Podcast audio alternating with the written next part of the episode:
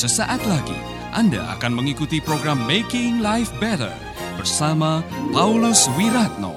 Selama 15 menit ke depan, Anda akan belajar membuat kehidupan lebih baik.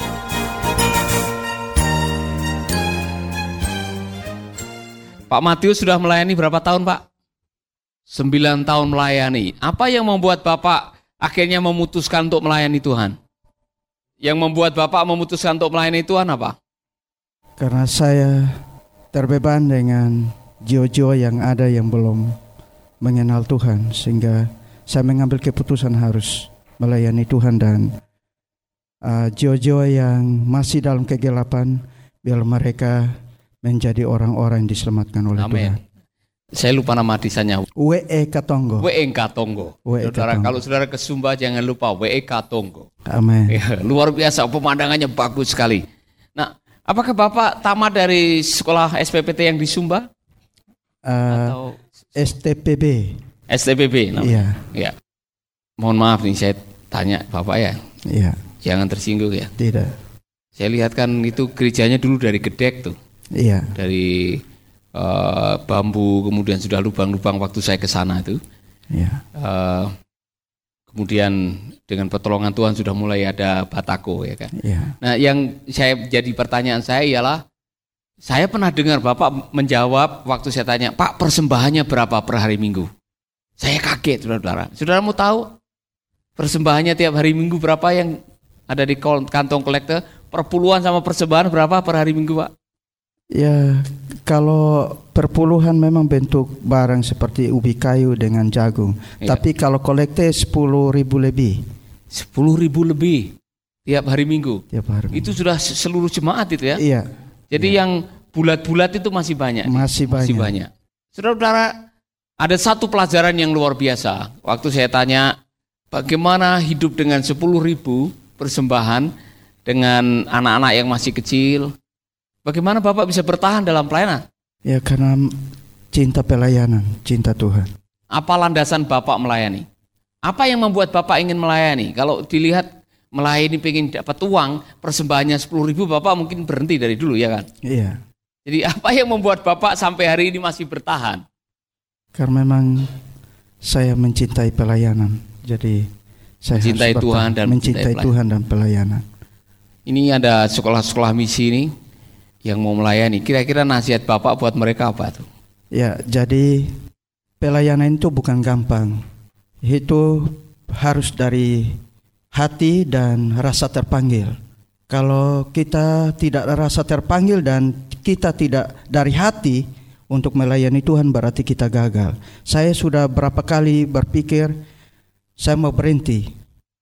Nah, lebih baik saya jadi jamaat lebih bagus. Karena saya lihat pelayanan tidak gampang. Cuman saya takut seperti Yunus. Kalau saya lari dari pelayanan baik saya dibuang di laut, ikan besar tangkap dan muntah buang saya yang hidup-hidup. Kalau dia kunyah saya, jadi itu saya takut.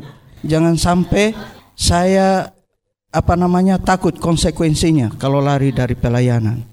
Jadi saya tetap punya tekad mati hidup tetap melayani Tuhan. Iya. Karena saya percaya bahwa melayani Tuhan itu indah. Saya mau tanya dulu kepada mereka seandainya Tuhan panggil mereka ini yang SPPT ini suruh ke Sumba sudah tahu persembahannya 15 ribu per hari Minggu. Saya mau tanya, ada yang mau enggak itu? Tuhan suruh kamu ke sana nih? Atau mikir-mikir? Ada yang angkat tangan di bawahnya. Dengan hidup 10 ribu setiap minggu, ada yang mau? Itu beli beda aja enggak cukup, saudara-saudara. Ada yang mau? Mikir-mikir Pak mereka, banyak yang mikir-mikir, ya kan? Saya yakin Bapak melayani dengan motivasi bukan karena uang. Kalau Bapak melayani motivasinya uang, mungkin sudah berhenti dari kemarin, ya kan? Kalau motivasinya karena ingin populer, Wak Eka Tonggo mau populer bagaimana? Ya kan? Jadi saya menangkap yang membuat Bapak melayani karena ada panggilan dari hati. Iya. Nah, sukacita seorang pelayan di Sumba di tengah-tengah pedalaman Tonggo, sukacitanya apa? Yang membuat Bapak sukacita melayani apa? Saya merasa sukacita karena sekalipun jamaat sedikit, tetapi mereka antusias dengan pelayanan kami. Terus yang berikutnya kita melayani selama itu Tuhan selalu bersama-sama dengan kami. Apa yang kami butuhkan Tuhan selalu persiapkan tepat pada waktunya. Uh, jadi saya percaya bahwa Tuhan yang sama yang menyertai kita. Jadi Tuhan memanggil kita untuk melayani kita harus sungguh-sungguh. Pak, selain tantangan finansial, kalau itu dianggap sebagai tantangan, tantangan yang paling berat yang pernah Bapak hadapi selama melayani di sana apa? Uh, kepercayaan nenek moyang. Uh, hmm orang-orang yang masih dalam mayoritas masih dalam uh, penyembahan berhala, kepercayaan-kepercayaan uh, nenek moyang. Jadi itu menjadi tantangan kami. Uh, yang kedua ya uh, tadi uh, finansial. Yang ketiga dalam pelayanan itu banyak tantangan. Kami menangkan jiwa harus melalui pergumulan yang berat karena uh, di situ uh, masih banyak orang-orang percaya merapuh. Jadi itu menjadi tantangan kami. Oleh sebab itu kami tetap berjuang dan berdoa terus supaya orang-orang yang masih dalam merapu kami menangkan untuk percaya Tuhan. Puji Tuhan, amin. Uh, masih ada enggak Pak uh, desa-desa atau kampung-kampung yang belum kenal Tuhan yang masih perlu dijangkau? Ya, masih banyak. Di sekeliling kami masih banyak uh, kampung-kampung uh, yang masih hidup dalam uh, merapu. Jadi itu memang pergumulan kami. Kami uh, selalu berdoa supaya mereka kalau bisa mereka percaya Tuhan. Karena itulah pergumulan kami di WK Tonggo. Uh, dan memang masih banyak jiwa-jiwa di sekitar itu, di sekitar gereja yang masih dalam merapu. Tapi sebelum kami datang ini kami baptis ada sembilan orang. Itu dari latar belakang orang tua mereka dari merapu dan orang tua mereka juga merapu. Jadi kami berdoa terus dan berdoa buat kami supaya lewat pelayanan kami banyak jiwa dimenangkan untuk Amin, amin. Saudara, apa yang membuat saudara masuk dalam pelayanan? Akan menentukan hasil pelayanan saudara. Saya ulangi lagi, apa yang membuat Anda masuk dalam pelayanan akan menentukan hasil pelayanan. Kalau motivasi salah, Anda akan berakhir di tempat yang salah. Anda masih bersama Paulus Wiratno di Making Life Better.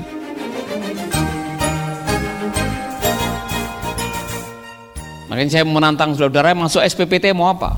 Masuk dalam pelayanan apa? Kalau pelayanan mau cari duit, saudara salah tempat. Karena pelayanan bukan tempat cari duit. Kalau mau cari duit itu bank, di sana ada banyak duit. Ya kan? Pergi ke bank atau kerja di bank. Jadi kalau semata-mata saudara datang ke sini hanya untuk keamanan finansial supaya cukup, supaya hidup banyak duit, supaya saudara bergelimang dengan kekayaan, saya pikir salah. Saya terus terang Pak, saya pulang dari tempat Bapak, saya diberkati sekali. Saya ngomong dengan hamba-hamba Tuhan yang lain. Kalau mau belajar masalah kesetiaan dalam pelayanan, jangan belajar di kota. Ya kan, terlalu nyaman di kota. Bagaimana saudara tidak terlalu nyaman? Ada gereja yang persembahannya dan perpuluhannya 16 miliar Pak satu bulan. Ya kan? Mobilnya 16 pendetanya, istrinya dua. Nah saudara-saudara, kalau rasa nyaman, finansial aman, kemudian kekayaan dan ketenaran yang menjadi tujuan Anda melayani Tuhan, saudara akan kecewa. Saudara akan berakhir di tempat yang salah. Mohon maaf nih, di zamannya Rasul Paulus sudah ada. Orang-orang yang menginjil atau melayani semata-mata demi perut. Rasul Paulus bilang, demi perut. Saudara-saudara, Tuhan Yesus pernah memerintahkan para murid, kalau kamu pergi, jangan bawa bekal apa-apa. Ya kan? Jangan bawa bekal, kamu pergi saja. Ada tujuan di situ. Mengapa Tuhan mengatakan jangan bawa bekal? Supaya yang menjadi fokus dan konsentrasi saudara bukan bekal, tapi jiwa. Kemudian cari, cari orang damai yang bisa menerima engkau. Apa? Karena fokus pelayanan bukan bekal. Fokus pelayanan adalah orang. Ketika saudara bisa menemukan orang, dan orang itu saudara layani, dan orang itu dijamah oleh Tuhan, pasti Tuhan bisa memakai orang untuk memberkati saudara.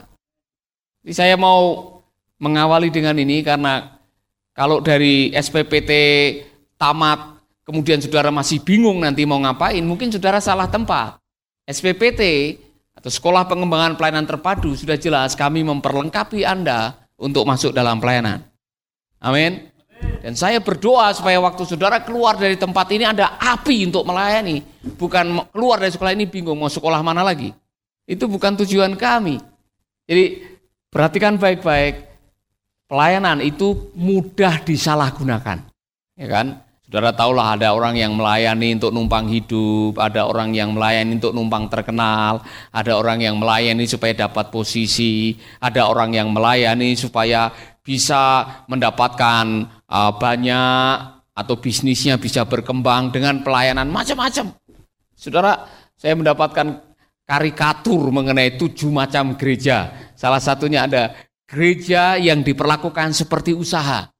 Orang buka gereja, Kemudian hitung-hitungan, kalau setelah dua tahun perpuluhan dan persembahannya bisa menutupi budgetnya, akan dilanjutkan. Tetapi setelah dua tahun, setelah hitung-hitungan kok pemasukannya kurang, gereja itu akan tutup. Jadi gereja diperlakukan seperti warung. Nah, saya harap kita semua tidak melayani oleh karena hal-hal seperti itu. Saya merefleksikan diri saya. Saya melayani Tuhan pertama kali dapat bantuan itu 25 ribu sebulan tahun 86 merintis pertama kali, bantuan perintis itu 25 ribu. Persembahannya 3.500. Saya masih ingat tahun 86. Saudara-saudara, kalau saya melayani oleh karena semata-mata motivasinya untuk mendapatkan, mungkin saya sudah berhenti dari awal. Tetapi saya tahu bahwa seperti hambanya Pak Matius tadi, kami melayani karena panggilan. Kami tahu ada dorongan dari dalam karena belas kasihan. Entah bagaimana ada sukacita tersendiri. Walaupun pagi kadang-kadang harus berangkat naik bis dari Malang ke Lingi, kemudian naik ojek atau naik dokar. Ada sukacita tersendiri. Nah saya mengetes itu. Ketika engkau melayani ada sukacita di dalam dirimu, saudara-saudara, bukan karena uang, bukan karena yang lain, tapi karena saudara ada gairah untuk memberikan yang terbaik bagi Tuhan sebagai rasa syukur kepadanya, saya yakin surga tidak pernah menutup mata buat saudara. Mari kita mengecek. Saudara, cek baik-baik apakah kita melayani dengan sukacita atau kita melayani dengan harap-harap cemas. Maksudnya harap-harap cemas ini saudara kalau melayani Saudara harapannya besar, waduh, saya harap nih amplopnya akan tebal nanti waktu selesai khotbah ada yang datang kepada saya dan menyalami saya, Pak terima kasih untuk pelayanan, kemudian amplopnya tebal sekali, harap-harap cemas, setelah terima cemas, saudara-saudara, cemas karena mau segera dibuka. Saudara-saudara, kalau itu yang menjadi tujuan utama, ketika amplop yang saudara terima kok kempes, ya kan? Tidak setebal yang saudara harapkan. Oh, saudara-saudara, saudara akan kecewa. Ya kan dalam pelayanan ada macam-macam. Saya telah melayani di sebuah gereja, dan di gereja itu pokoknya semua persembahan diberikan. Luar biasa ya kan. Kami baru pulang dari gereja kemudian persembahannya itu uh, amplop warna coklat yang besar itu. Dua lagi. Luar biasa. Saya suruh istri saya di rumah ngitung. Waduh luar biasa.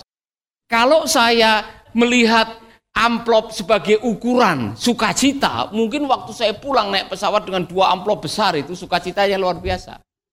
Tapi saya belajar dalam hidup ini, money atau uang bukan ukuran utama. Saudara dengar baik-baik. Kalau Anda sadar bahwa dipanggil untuk melayani adalah sebuah karunia, sebuah anugerah. Karena tidak semua dipanggil untuk melayani. Kalau orang-orang yang saudara layani adalah orang-orang istimewa miliknya Tuhan, kalau kekuatan, urapan, kuasa, mujizat, keajaiban yang Tuhan lakukan melalui hidup saudara adalah semata-mata anugerah Tuhan, apa yang mau dibanggakan? Apa yang mau dijadikan kesombongan? Tidak ada. Ini semua karena anugerah Tuhan. Dan kalau kita melayani dengan landasan, saya bisa melayani karena anugerah Tuhan, maka anugerah-anugerah Tuhan yang lain akan menyertai saudara. Belajar di sini saudara-saudara yang masih muda-muda mau masuk pelayanan, Jangan sekali-sekali Anda melayani dengan motivasi yang keluar dari rel kebenaran firman Tuhan. Saya mengatakan ini karena sekarang yang namanya pelayanan sudah mulai disalahgunakan. Makanya gereja tidak selesai-selesai dengan misinya karena gereja pada akhirnya tidak melakukan apa yang menjadi amanat utama dari Tuhan Yesus. Waspadalah. Saya ikut seminar mengenai gereja rumah sebentar, tapi saya mendengarkan ada kesalahan-kesalahan yang kita lakukan selama ini. Gereja terlalu nyaman. Yang seharusnya go and make disciple, sekarang semboyanya, semboyanya adalah come and move to my church. Ya kan? Harusnya apa tadi? Go and make disciple, pergi, jadikanlah mereka murid. Sekarang datanglah, pindahlah ke gereja saya. Hadirilah, hadirilah. Saya coba mencari di YouTube, ya memang belum ketemu. Tapi setahu saya Yesus belum pernah bikin slogan logo besar-besar di Yerusalem. Datanglah, datanglah KKR di Sungai Yordan atau di bukit. Tidak ada, saudara. Saudara perhatian baik-baik. Alkitab mengatakan Yesus pergi masuk ke desa-desa dan ke kota. Yesus pergi. Para muridnya diutus pergi. Jadi Yesus tidak pernah bikin KKR dengan karena hadirilah penginjil Yesus Kristus. Tidak ada. Nah apa maksudnya saya menyampaikan itu? Karena akhirnya kadang-kadang di spanduk-spanduk itu untuk menarik orang yang membuat orang menarik orang bukan Yesusnya, tapi nama penginjilnya, nama artisnya, nama penyanyinya, grup bandnya yang menarik orang. Saudara, saya mau kita kembali ke sana. Untuk apa sih motivasi kita melayani? Mau terkenal? Jangan pelayanan menjadi ajang untuk saudara terkenal. Melayani dengan hati. Saya suka yang disampaikan oleh Pak Matis tadi. Melayani dengan hati.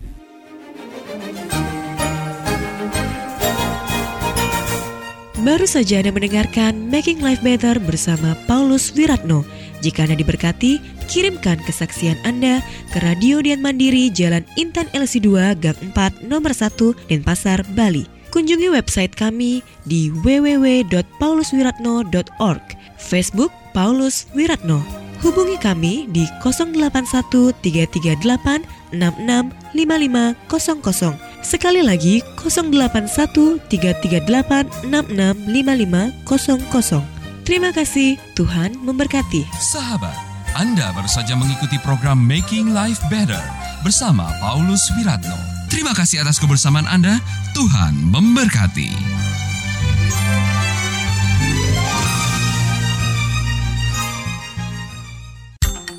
Kabar gembira bagi sahabat pecinta program Making Life Better dan Kata Bijak, mulai sekarang sahabat bisa mendengarkan program ini melalui handphone sahabat. Download sekarang juga aplikasi Making Life Better melalui Play Store atau App Store secara gratis.